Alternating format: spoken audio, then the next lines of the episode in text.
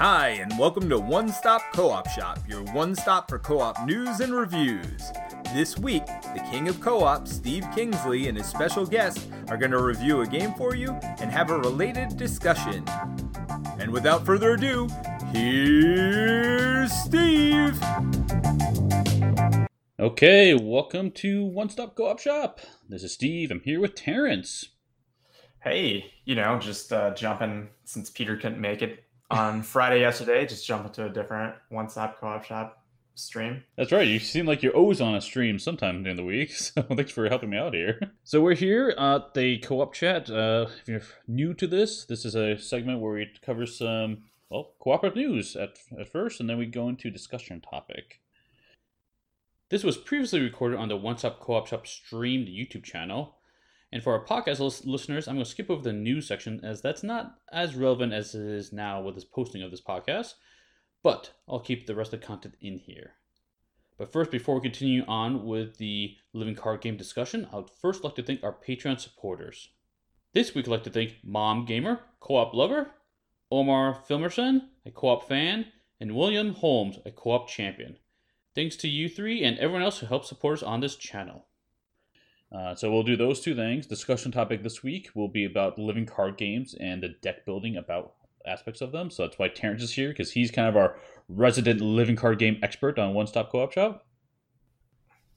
Let's dive into the discussion topic. So this week, we want to talk over the living card games, which, but one thing that we hear a lot of is, which games should I buy? Let's see, me, you want to get into living card game, but you're not sure.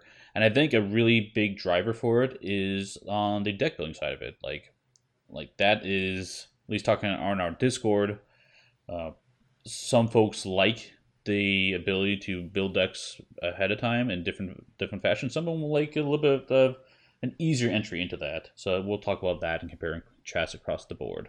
So I, I guess I'll start off the conversation real quick and talking about which one do I think is the easiest one to deck build for. And I think the, the answer for that for me is by far Marvel Champions.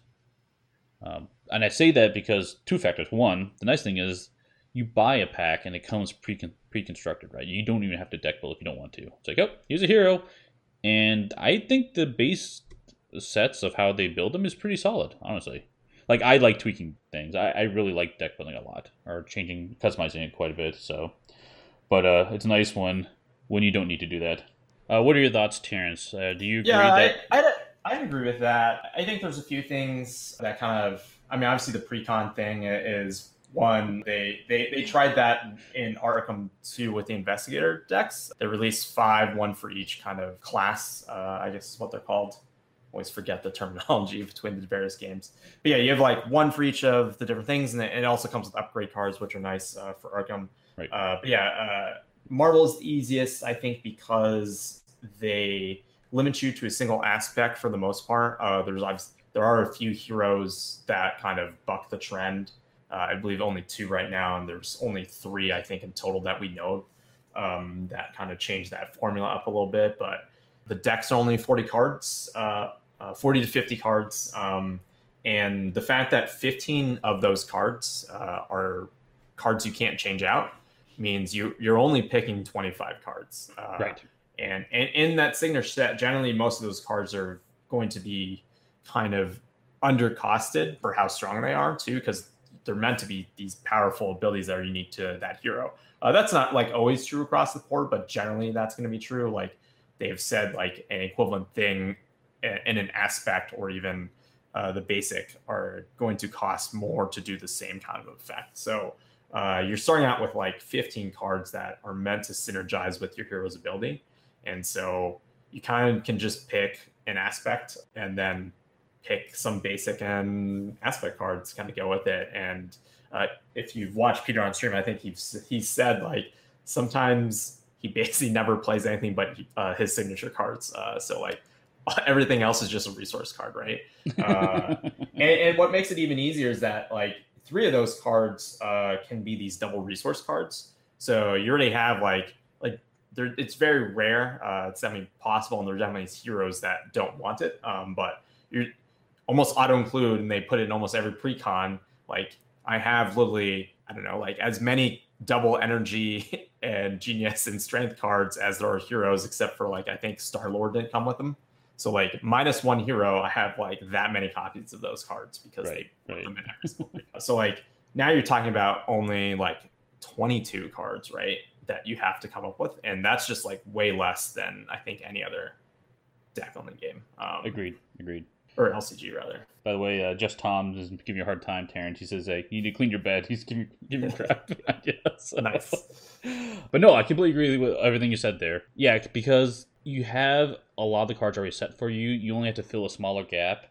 And generally, like you said before, you're only looking at a subset of the aspect cards, right? The other cards you can get. Like, you're looking at what? Well, not quite twenty-five percent of the cards available to you. So, Alex says, um, of the current L C G games, I agree that Marvel Champions is the easiest to deck build. The dead Star Wars L C G, he said, was also super easy to deck build. Literally pick ten objective sets and you're ready to go. That's a great point.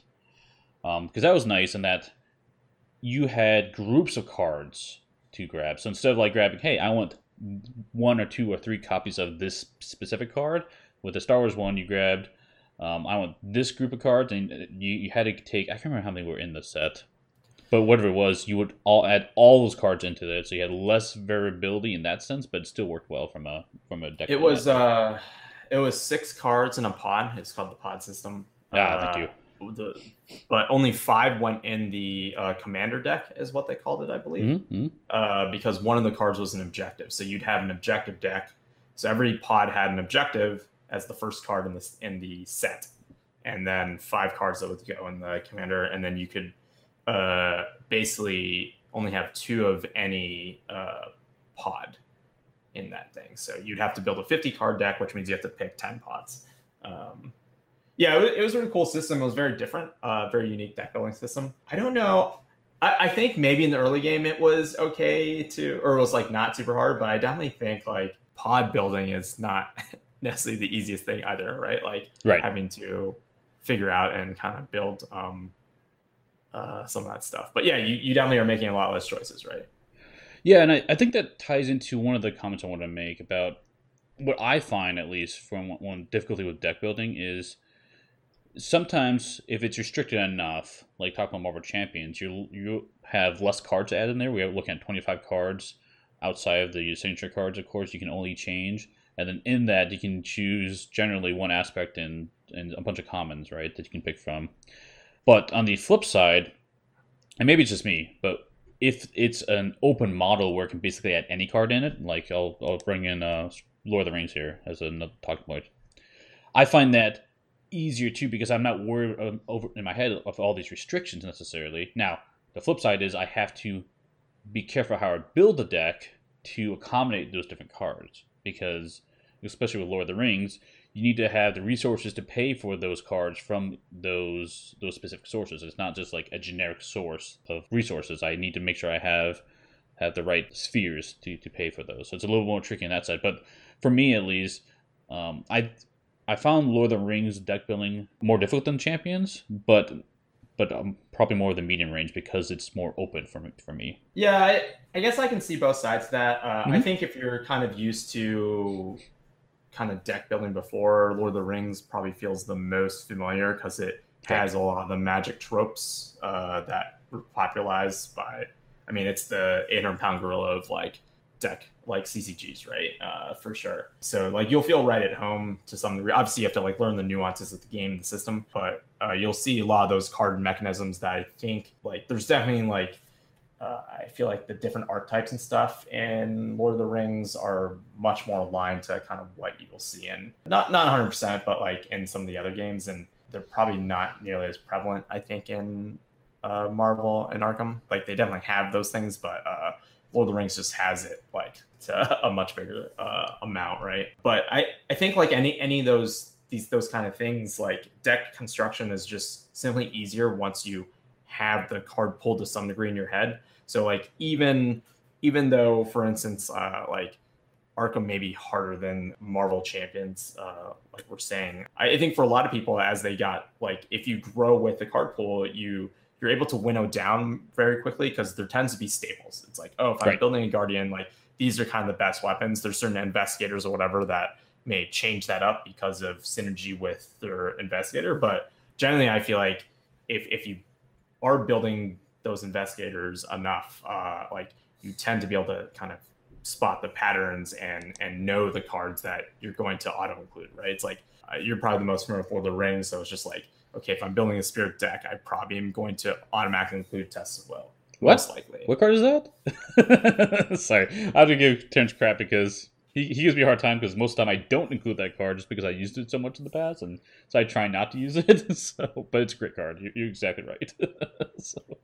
Yeah, so there, there, there tends to be staples in a lot of these games. So like the more you play, yeah. the more like uh, those kind of, it's just easier to put a deck together. Um, like I know a lot of people complain about constructing decks for these games, but like like I can probably put, I, it may not be a great deck, but I can put a, a deck together like in probably five to ten minutes in yeah. most of these games, right? Like just yeah. because you know the card pool.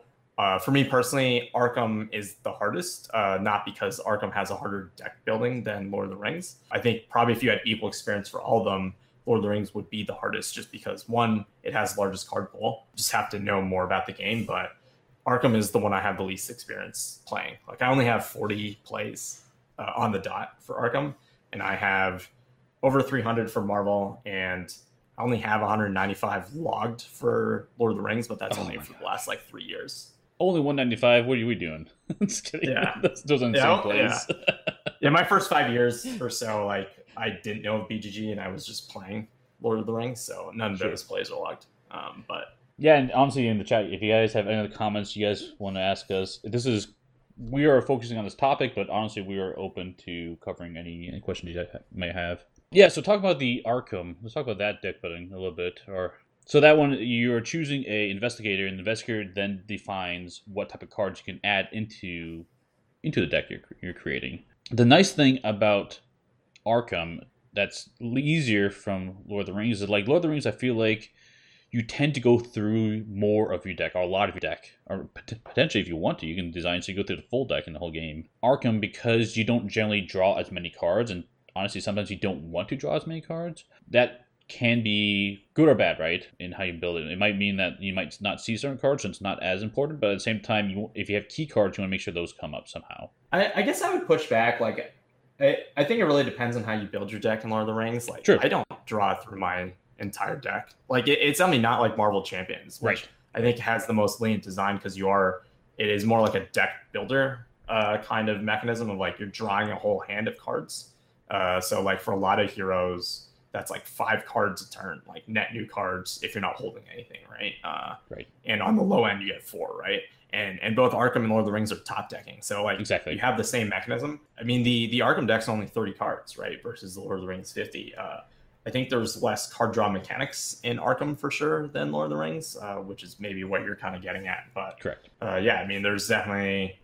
Yeah, you definitely have to build a little bit for consistency, but you do get a, you do get, they have a significantly stronger mulligan effect to kind of, I think, make up for that, right? So uh, in, in Arkham Horror, your mulligan, you draw five cards, uh, and then you can basically set aside any cards that you want to keep, and then any other card you uh, take out, and then you draw that many cards back into your hand, and then you shuffle.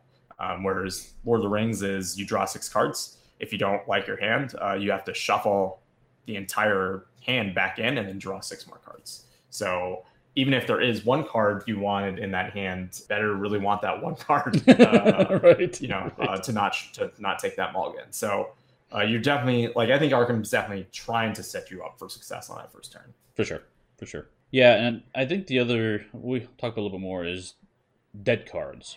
Like in Lord of the Rings, you can absolutely have dead cards in your hand where. It's a, if you have, for example, unique cards, you can only have one out in play.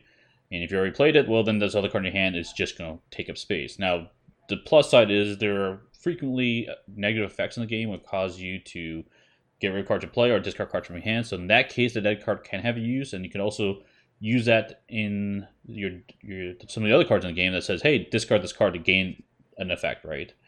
But generally... Unless you're prepared for it or the scenario allows for it, you could have dead cards in your hand.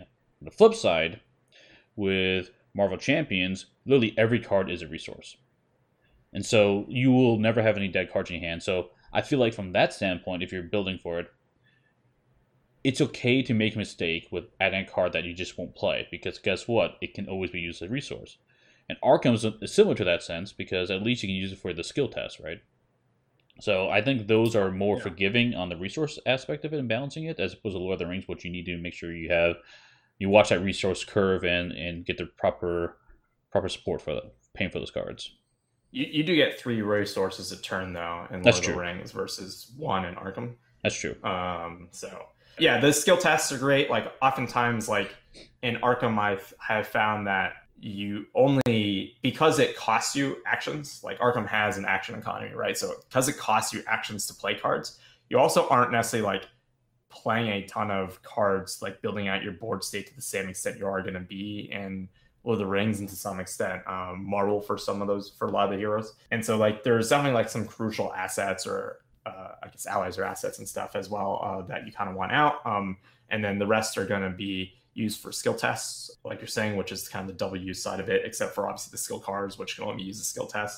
Mm-hmm. Um, and then there's there's also some cards like that don't actually have skill test icons, but th- that's kind of rare too. So a few exceptions to the double use card. I think that's also true in Marvel Champions. Yep. Uh, there's very there's some rare exceptions that don't actually have resource icons on them, but the so like you're you're definitely not playing as many cards in Arkham, and then you're going to be using uh, you will be playing events, and then it definitely puts high value on cards that say have the fast keyword in Arkham, uh, which is something to take into account because those don't cost you actions to put out or to play as events, um, and so uh, that kind of makes a big difference in that game. Yeah, and I think it's a good point. Like if you are playing Arkham, there is more than just playing the cards out of your hand. Like in, in my my opinion, Marvel Champions is focused so much on the cards in your hand, which card should I discard to play the other cards in my hand. It's a really fun puzzle.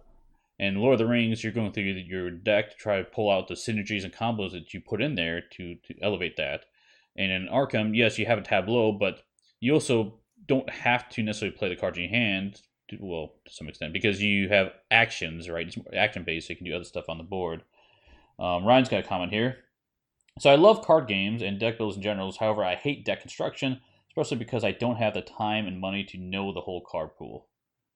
Yeah, that's a really good point, Ryan. It's a lot to understand the card pool, and especially when you're looking at a game like Lord of the Rings, which nine years of support or ten years of support, something like that. It's nine. Nine, nine years. years. Yeah, that's a huge card pool to get hold of, and and even with Marvel Champions getting regular support and Arkham, I mean. All these games are going to have a huge pool at their end of the life, where it happens to be. I mean, that's the nature of the beast. And it's it really does help a lot to get in on it when it starts. For that reason, it's easy to understand the pool and kind of follow the meta as as the pool grows and figure out what the staples are.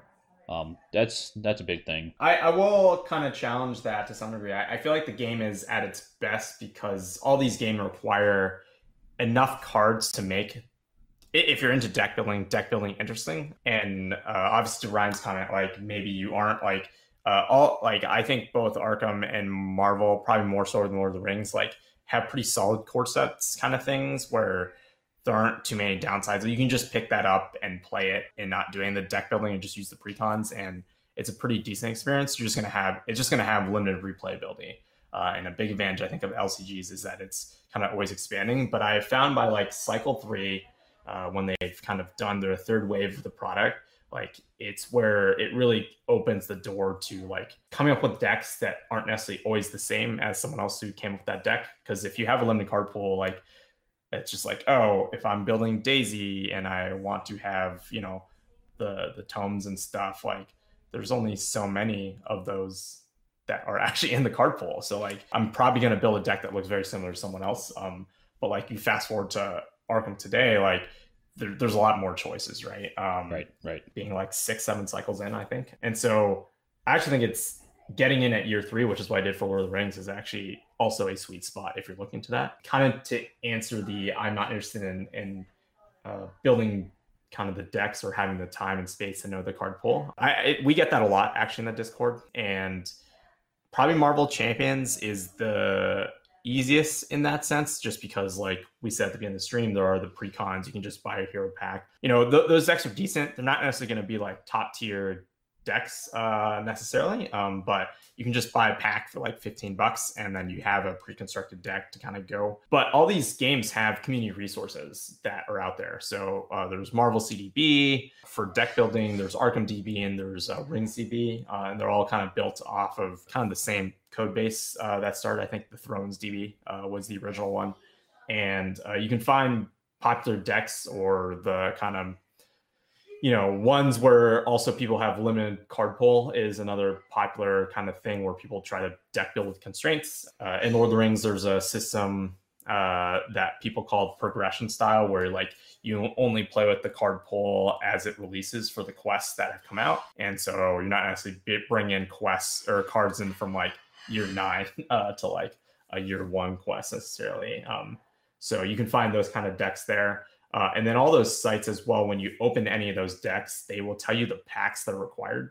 So you can kind of, you can also in search uh, when you create an account, uh, edit and save what is in your collection, and you can have it restrict searches based off of cards that you actually own. So you don't necessarily get a bunch of really cool decks that you can never actually build because you don't own those cards for whatever reason. Or if you do not own, you do find a deck that someone links you to, but you don't own necessarily all the cards. Uh, uh, I know on RingsDB, it will show an orange uh, cards that you don't own. So potentially you might, there might be a card that isn't necessarily crucial to that deck that you could potentially replace. You definitely have options there. Like I, it's very common. Like I think probably Arkham more than any of the other games. Uh, I've found people in our Discord say like they don't like deck building, but they net deck. And one of the nice things about some of the, the Arkham deck construction that has been brought up a lot uh, in our Discord has just been, it is so campaign based. Like you can do one-offs, but the game is built around campaign. So like if you net deck like a single investigator, um, you're going to play that scenario, you're going to get some X P, and you're going to play seven more scenarios for eight total scenarios. So you're playing a single deck that is going to change, but like at least it's like the core is this one deck, and then you don't have to necessarily listen to the guides of like how this deck is going to get leveled up. Like some of the Arkham uh, decks that are published have these like mini novellas, I feel like, of like how to run this deck, because it's not only like how you play it, but then also how you upgrade the deck and what upgrades are more important as you get X P from playing the various scenarios. So uh, you can get kind of that like upgrade thing, like whether you want to follow the guide or whether you want to just do it yourself. Uh, at least you kind of get that option, but at least you're running a single deck uh, through a bunch of games. Yeah, and Ryan mentioned he he also finds those deck building sites super useful when playing on Tabletop Simulator, because you don't have to construct a deck. You just pick one and just play it. And especially on like Tabletop Sim or Octagon, you can just download it and then upload it into those systems and start, start playing it. It's really, really quick and, and quick and, and sweet how that works. The other thing I remember when using those uh, sites is, I know the Lord of the Rings one specifically had a recommendation. So as I was building a deck, as I was entering certain cards, it would query decks that can include that card and kind of query like which were the most common cards used with that other card I just added. And so basically it would essentially provide a list of card recommendations based upon what you're starting to build on, which is kind of cool. It was a nice way of filtering out, like you said, those staples that you might might want to, want to learn about. Yeah, I think Rings and Arkham both do it. I don't think Marvel has that in their um I, their their deck building site. That I'm yeah, seeing. I assume they'll have it at some point, but we'll see. And Ryan does say also, he says he's he says I think if I'm going into a game fairly new, he's more of a fan of deck building in the game, like Into the Underdark or Moonrakers, as opposed to deck construction, uh, as opposed to L C Gs. And I think that's a that can be a pretty popular, uh, common approach, right? Because deck building, you you throw the game down, and on a standard deck building game where deck building is the mechanic, not like an outside part of the game, you have generally a, a set marketplace, so you can look at those cards and figure out what combos you want from that. It's kind of restricted in that sense. Or you have a essentially a r- river of cards in front of you, and five or six cards, and then as you buy one and replace it with another one. So either of those type styles, it's It's looking at what you have in front of you and seeing how to make that work, as opposed to looking at the card pool. And like how I I do the my deck construction is, I like to find, hey, this card's cool. How can I make this card work? Or what can I do that's really interesting about this card? And then you can, then you have this big wide breadth of content to to sort through and figure out how you want to make it work. And I I, I played Magic the Gathering a lot growing up, so I was used to that style of play. So I was really excited when I came across a cooperative version in Lord of the Rings. Was my first exposure to the living card games. So that was definitely down my alley. But I can totally understand how how that can be very overwhelming, or not everyone's everyone's cup of tea. Yeah, uh, I we get that comment a lot, I feel like, when L C Gs come up, of people preferring deck builders because they feel... Uh, Howard, I think specifically, always says it feels like work or yeah. homework, and I don't right. want to do that. I, I guess, like, similar to Steve, like, my approach is different from that. Like, I I view, I probably spend just as much time out of, I mean, I, I don't know what the exact, you know, minutes or hours or whatever, but I only spend uh, just as much time out of the game, but I consider that fun. Like, it's not necessarily, it's right. not work to me. It's like, It's like, oh, it's it's part of uh, exploration. I think that's what you like to call it. Like, like I love, you know, games that have deep exploration, whether that's, uh, you know, exploring it within the game. But there's something nice about being able to do it, but not having to, like, bust the game out and set it up, and still kind of being in the game of, like, like this is this the stuff that you love, and and kind of thinking and, and being able to talk to people about it. And L C Gs for me were such a big breakthrough of, like, it was always frustrating in Magic of, like, you had to buy singles or kind of get all the cards to build it. And one of the really cool things was, if Steve built a cool deck, or if I see a cool combo that he does, like, I can go home and build it if I own all the cards. Right. Um, right. Right. And it, it's like feasible and very common for people to own everything. Whereas it is pretty infeasible, I think, in any C C G for someone to own everything. You're probably just going to own the cards you need to build the decks that you want to build uh, right. as the meta keeps changing. Um, right. And so that was kind of a breakthrough for me. But yeah, I mean, it, it's like a lot of fun. I it, I even build decks that I don't play. Like uh, Colin did the stream recently uh, for the A L E P stuff, uh, which is the fan-made expansion for Lord of the Rings. He played through that kind of deluxe box with three quests. And I helped him build... I've not even played any of those decks, but I helped him build those decks that he played on stream. And like... Also, the charity stream we did, uh, or that you all did. Yeah, Extra Life. Right? Yep. yep. Yeah. Uh, when when they did the Lord of the Rings thing, I helped build all three of those decks. Mm-hmm. Which, again, I, I don't think I've actually played those three decks that I've built, right? But like, I there is a joy of it for me that is like being able to like piece the puzzles together, seeing the combos, and actually like make it work uh, in those constraints that I find fun. Um, It's just, I guess, a little less dynamic, um, but it's like a clean room environment. Yeah, and I think that nails why I enjoy these types of games. And I enjoy deck builds for the same reason. Like, taking the, these components, put them together, and making it work. And seeing what I can do with it. Because that, for me, that exploration side of it is so fun for me. And I enjoyed in this type of construction, deck construction type, and deck building doesn't matter to me. It's I just love it. And I, I'm a little bit different in the sense that, like, I like doing weird stuff, like trying to break the game, like almost, where uh, in Lord of the Rings, I played uh, with a deck with only a single hero, and the hero cannot attack, quest, or defend, which is basically everything you can do in the game. But just try to see if you can make it work. So Snow has a comment here. It says, I'd like more if L C Gs had either recommended decks, like the saga ones in Lord of the Rings have, or if the cards were split into sections so you would be somewhat limited in deck building. Yep. That's that's and I I think in Lord of the Rings, at least, they started having deck lists at some point in the deluxe boxes, if I remember correctly. No, I think they only did those in sagas. Oh, it was only the sagas. I, okay. Because the problem with the deluxes is, like, I feel like in theory you can just use the deluxe and play with a core, but like you you ain't beating those quests with one core set and like a deluxe box, you know, like. Right. Uh, whereas like I I I. I mean, I, I do think the saga is actually really hard if you get to some of those later uh, scenarios and stuff. Like, they're not easy.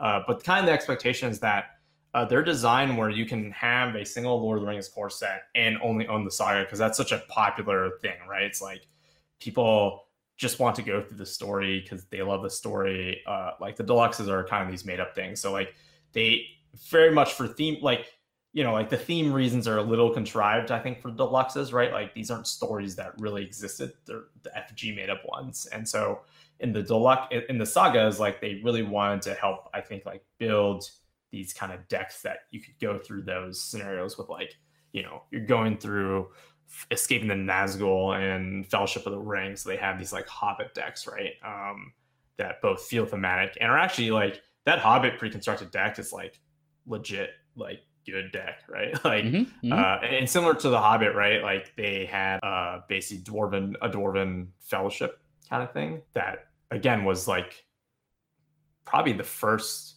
first actual archetype in Lord of the Rings, because it was the first archetype that had enough cards to kind of build a full deck around, right? You just got enough dwarves uh, between Khazad-dûm and and kind of that first Hobbit box.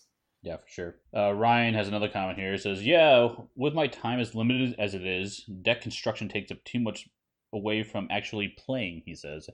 And I think that's a really good point. I've seen that mentioned a lot, a lot of times. Like, it depends on where you find your enjoyment, right? If enjoyment is just literally playing the game, then yeah, I can see why something like deck construction would not be your cup of tea.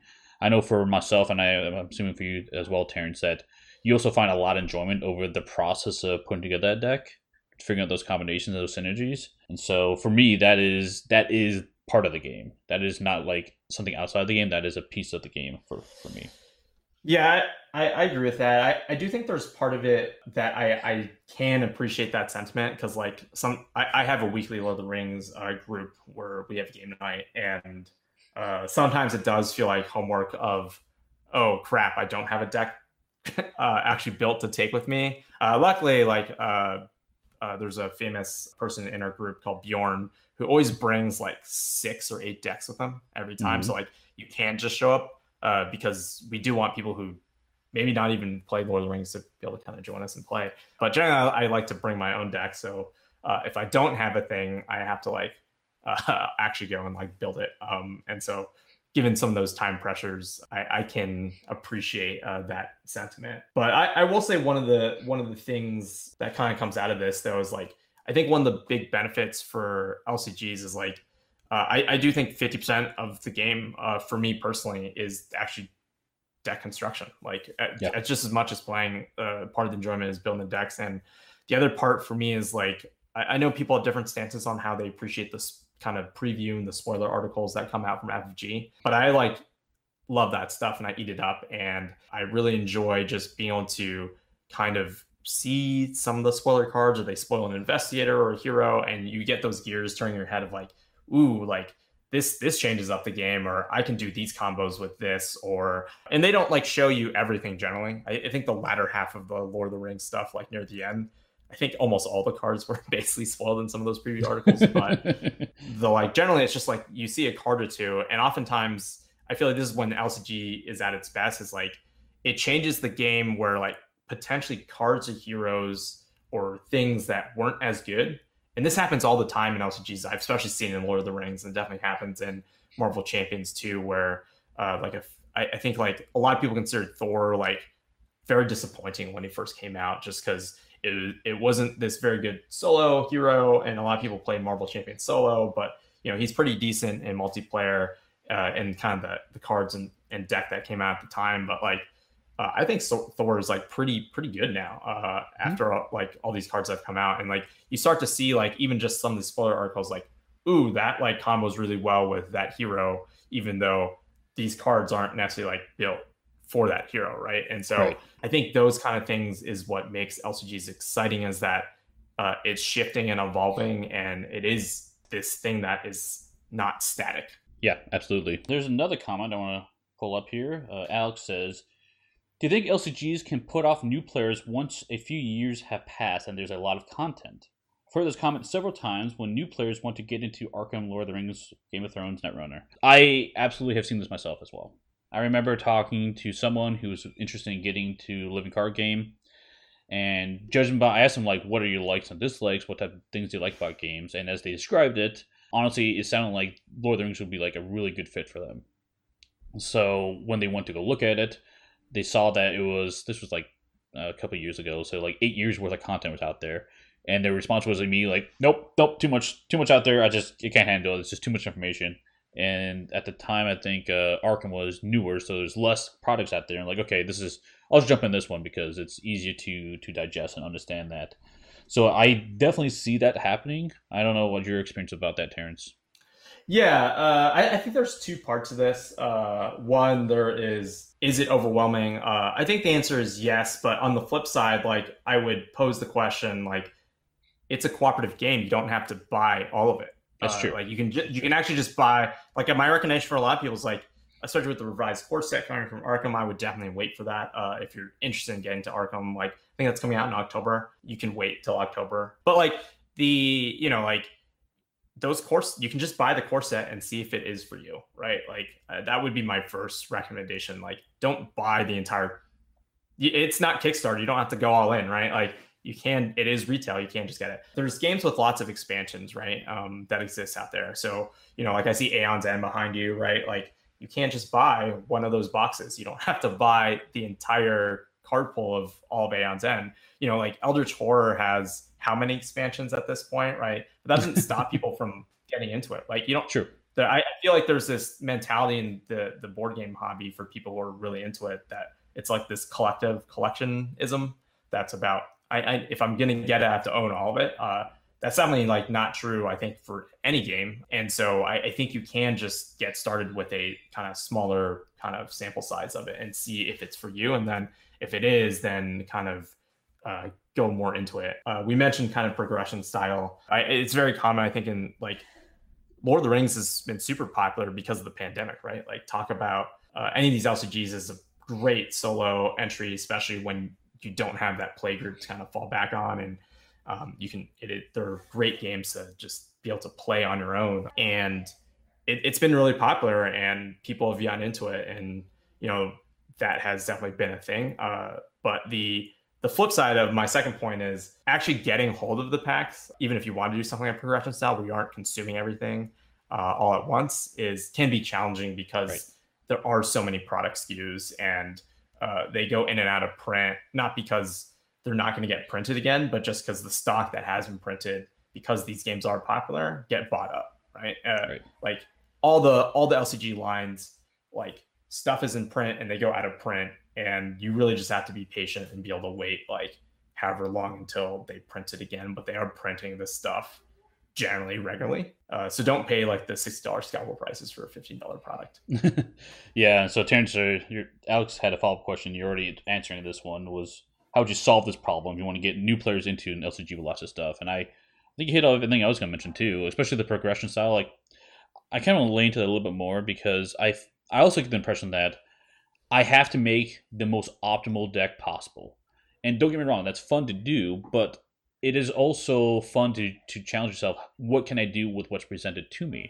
And so honestly, you could have like the entire card pool. But don't worry about it. Just grab a portion of it. It, it could be pro- progression style. It doesn't have to be. And just say, okay, with these cards, what is the best outcome outcome I have? You know? And then for me, at least, that's how I started around this. Okay, I'm looking at these cards. I like this one card. I'm going to focus on this one card. And with these other cards in front of me, I can build this interesting combo. And then as I start getting more familiar with that, I start remembering, okay, I remember that this card was good. I like these effects. Let's look at some more cards. And I start expanding that a little bit more, a little bit more, a little bit more, and eventually you get to, okay, I've got a good understanding of the card pool, the whole card pool, and I can go hog wild, right? So at least that's how I approach it. And then this also kind of gets into, uh, Spycom had a question, how do you get good in deck construction? As a solo player that just started in Lord of the Rings, I'm having a blast, but no idea if I'm doing truly stupid stuff or making rookie mistakes. Um, uh, you're definitely probably doing those things as everyone does. Uh, yes. Like, you know, like, I imagine this is true for you, Steve. Like I, I played a good hey, amount of Ryan. Magic growing up as a kid, and that that gave me exposure to deck building, but doesn't mean when I came to Lord of the Rings that my decks were good. They were terrible. You yeah. know, like my recommendation is, uh, I mentioned this guy, Bjorn, uh, who lives in Austin where I live, and he actually has this really great website called Hog Bjorn. And there's both the search engine, but you want the WordPress, Word, WordPress blog. And on it, there's a thing called Beorn's Path. And this is how I got started in uh, kind of Lord of the Rings of like, actually, it was just like, how do I actually build decks for Lord of the Rings? Because it is a different game and e- each of these games are different. So like, though there are similarities, like you, you're not going to approach deck building the same. And if you try to, like your deck's not necessarily going to be very good for that game. Um, and so Beorn's Path actually just goes through, I think the first cycle, I want to say. I think it's the entire first cycle. I could be wrong. But he goes through and plays through the core set and then kind of, what's cool is like for each quest, he like talks about building a deck, and you know this isn't necessarily the best deck you can build. It's just a deck, right? And then for each scenario, he'll then talk about like changes he's gonna he's making to the deck and why. And I, and I think that part of the thing is is what's kind of really illuminating for like how you can build better decks is like like being able to read why someone is like making these kind of choices and changes. And especially if you have a limited card pool that is just the core set of the first cycle, like he'll go through and look at like the new cards that come in in each of those packs and then kind of analyze like, they're not necessarily like the cards are bad, but like why they don't fit in this deck or why this particular card is a good fit for this deck, and then what cards you may want to take out, right? Um, and so I think like reading through someone's kind of journey through that um, uh, is really good. I mean, he has, I want to say like thousands of decks built at this point. So he he's a prolific deck builder, but like that, that, that helped me when I first started. Yeah. And for me, for deck construction, I, I like to find a card that I want to focus on. It could be a hero, it could be investigator, could be just a card I haven't used before. And what I like to do, um, I completely agree with everything Terrence said about about using those resources. But um, if you if you want to do it without those resources, what I've done is looking at keywords or text on the cards, honestly, because a lot of times in these card games is they'll have like like a traits, for example, like superpower or something, or or defense, or for like champions or something, or mystic, or like Lord of the Rings might have um, a mount, for example, as a trait. So like I will just do a, a search on these websites for those keywords and get a big list of them. And then normally those cards will somehow interact with this other card I chose, and I just start throwing them all in there, and I start um, filling in the gaps after that point. As I start seeing what's out there, like, okay, cool, I've got a lot of attachments, I got a lot of allies, I've, I got a lot of resources. Uh, what what can I use to help balance that out? Um, and I go from there. But ultimately, in the end, um, do I make great decks all the time? Absolutely not, and I'm pretty sure Terrence can agree that I made a lot of failures decks. In fact, he's he's like, why? Why are you not playing Test of Will? Because I didn't want to. I don't know. So, but um, it's fine. Hey man, there's some really bad treacheries in that game. I, I don't know why you hate it. Like why you? I, I get why you don't want to do it, but like, man, if you're bringing a spirit deck, like I feel like there's this assumption that you're going to cancel treacheries. That's like, right. That's right. I feel like that that's like kind of staple there. It's like when uh, Peter in Marvel Champions, he like brings this, he's like, okay, I'm going to bring this justice deck. And I'm like, bro, like you're, I am thwarting more than you. What the, why did you kill the justice deck? It's like, oh, so I can confuse and flip to the other side. I'm just like, I mean, yes, I guess you can do that, but this is a multiplayer game. Like I expect right. you to handle right. the threat. Uh, You you asked specifically, I, I believe, on Lord of the Rings was the question, right? Um, some general yes. tips that I would give you uh, when I started out that have been helpful to me is like allies are super strong, and uh, I would look at building forty or fifty percent, so twenty to twenty-five cards in your deck starting uh, with allies that you can play, um, just because you get so much action economy out of them uh, would be my recommendation. Uh, as you kind of get further in the game and and you understand the game better, like. That is not a hard, fast rule, but that's like a kind of generally good recommendation when you're starting. Some of the rules that I still use today as well are like, I want to build a quest uh, for a solo, a pure true solo deck, like with six. Like I want to be able to quest six on the first turn. So look at your heroes or like kind of the allies you're going to play on your opening turn or reliably be able to do that, because that's kind of generally the guideline you're going to want for a lot of these quests um, is like, six willpower is kind of a really good benchmark there. And then the other things that kind of get you ahead is like, there's really t- two things. It's like action economy against the encounter deck. And so how you get that is um, card, dr- uh, card draw and resource acceleration, right? So like having cards that allow you to get more than just top decking, because co- top decking kind of sucks, but you know, happens. Like you want to be able to kind of get and see more cards or access the cards you want to get. Um, so having some ability to do that.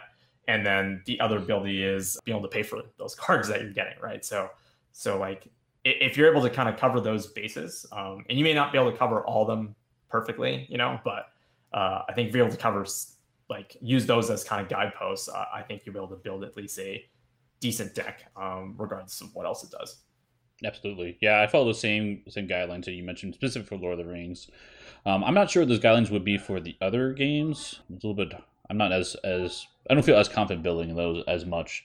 I, I think there are similar things in Arkham when I was starting out, just like uh, you want to have probably like a third or a half your deck, I think, in assets, because mm-hmm. those are the kind of things that give you um, just make your character better, right? Uh, right. Like that tableau. Right. Um, and assets can be both like allies and weapons and you know, like generally you, you want to have not too many things that are competing for those slots, because in Arkham, uh, like Lord of the Rings has generic restricted, but like a lot of attachments aren't even restricted. But like in Lord in Arkham, right? Like you have hand slots, uh, mystic, sl uh, arcane slots, you know, ally slots. You have a limited number of these, and so you don't necessarily want to have like ten hand slots that uh, you have to discard one to to play that, put that in play. So you, you kind of want to have maybe like double, like double or a little bit more than what you can actually put there, so you, you actually draw into it. Um, and then you kind of want to have enough uh, a handful of skill cards uh, that kind of make up it, and then the other events, right, that are kind of giving you those boosts of stuff. Sure. Uh, at least that's how I, I started. And obviously, like as the cycle, I, I, like for all these games, like as the game progresses, those rules are very bendable. Like you definitely are going to build a lot of decks that don't follow those guidelines. Yep, definitely.